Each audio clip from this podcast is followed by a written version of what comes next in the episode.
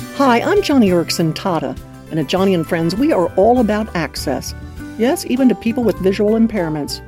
For years, Lisa did a remarkable job of translating our newsletters into Braille every month, and then sending them out to 60 friends on our ministry list who are blind. Lisa's was a quiet, unheralded, yet remarkable service in the kingdom of Christ.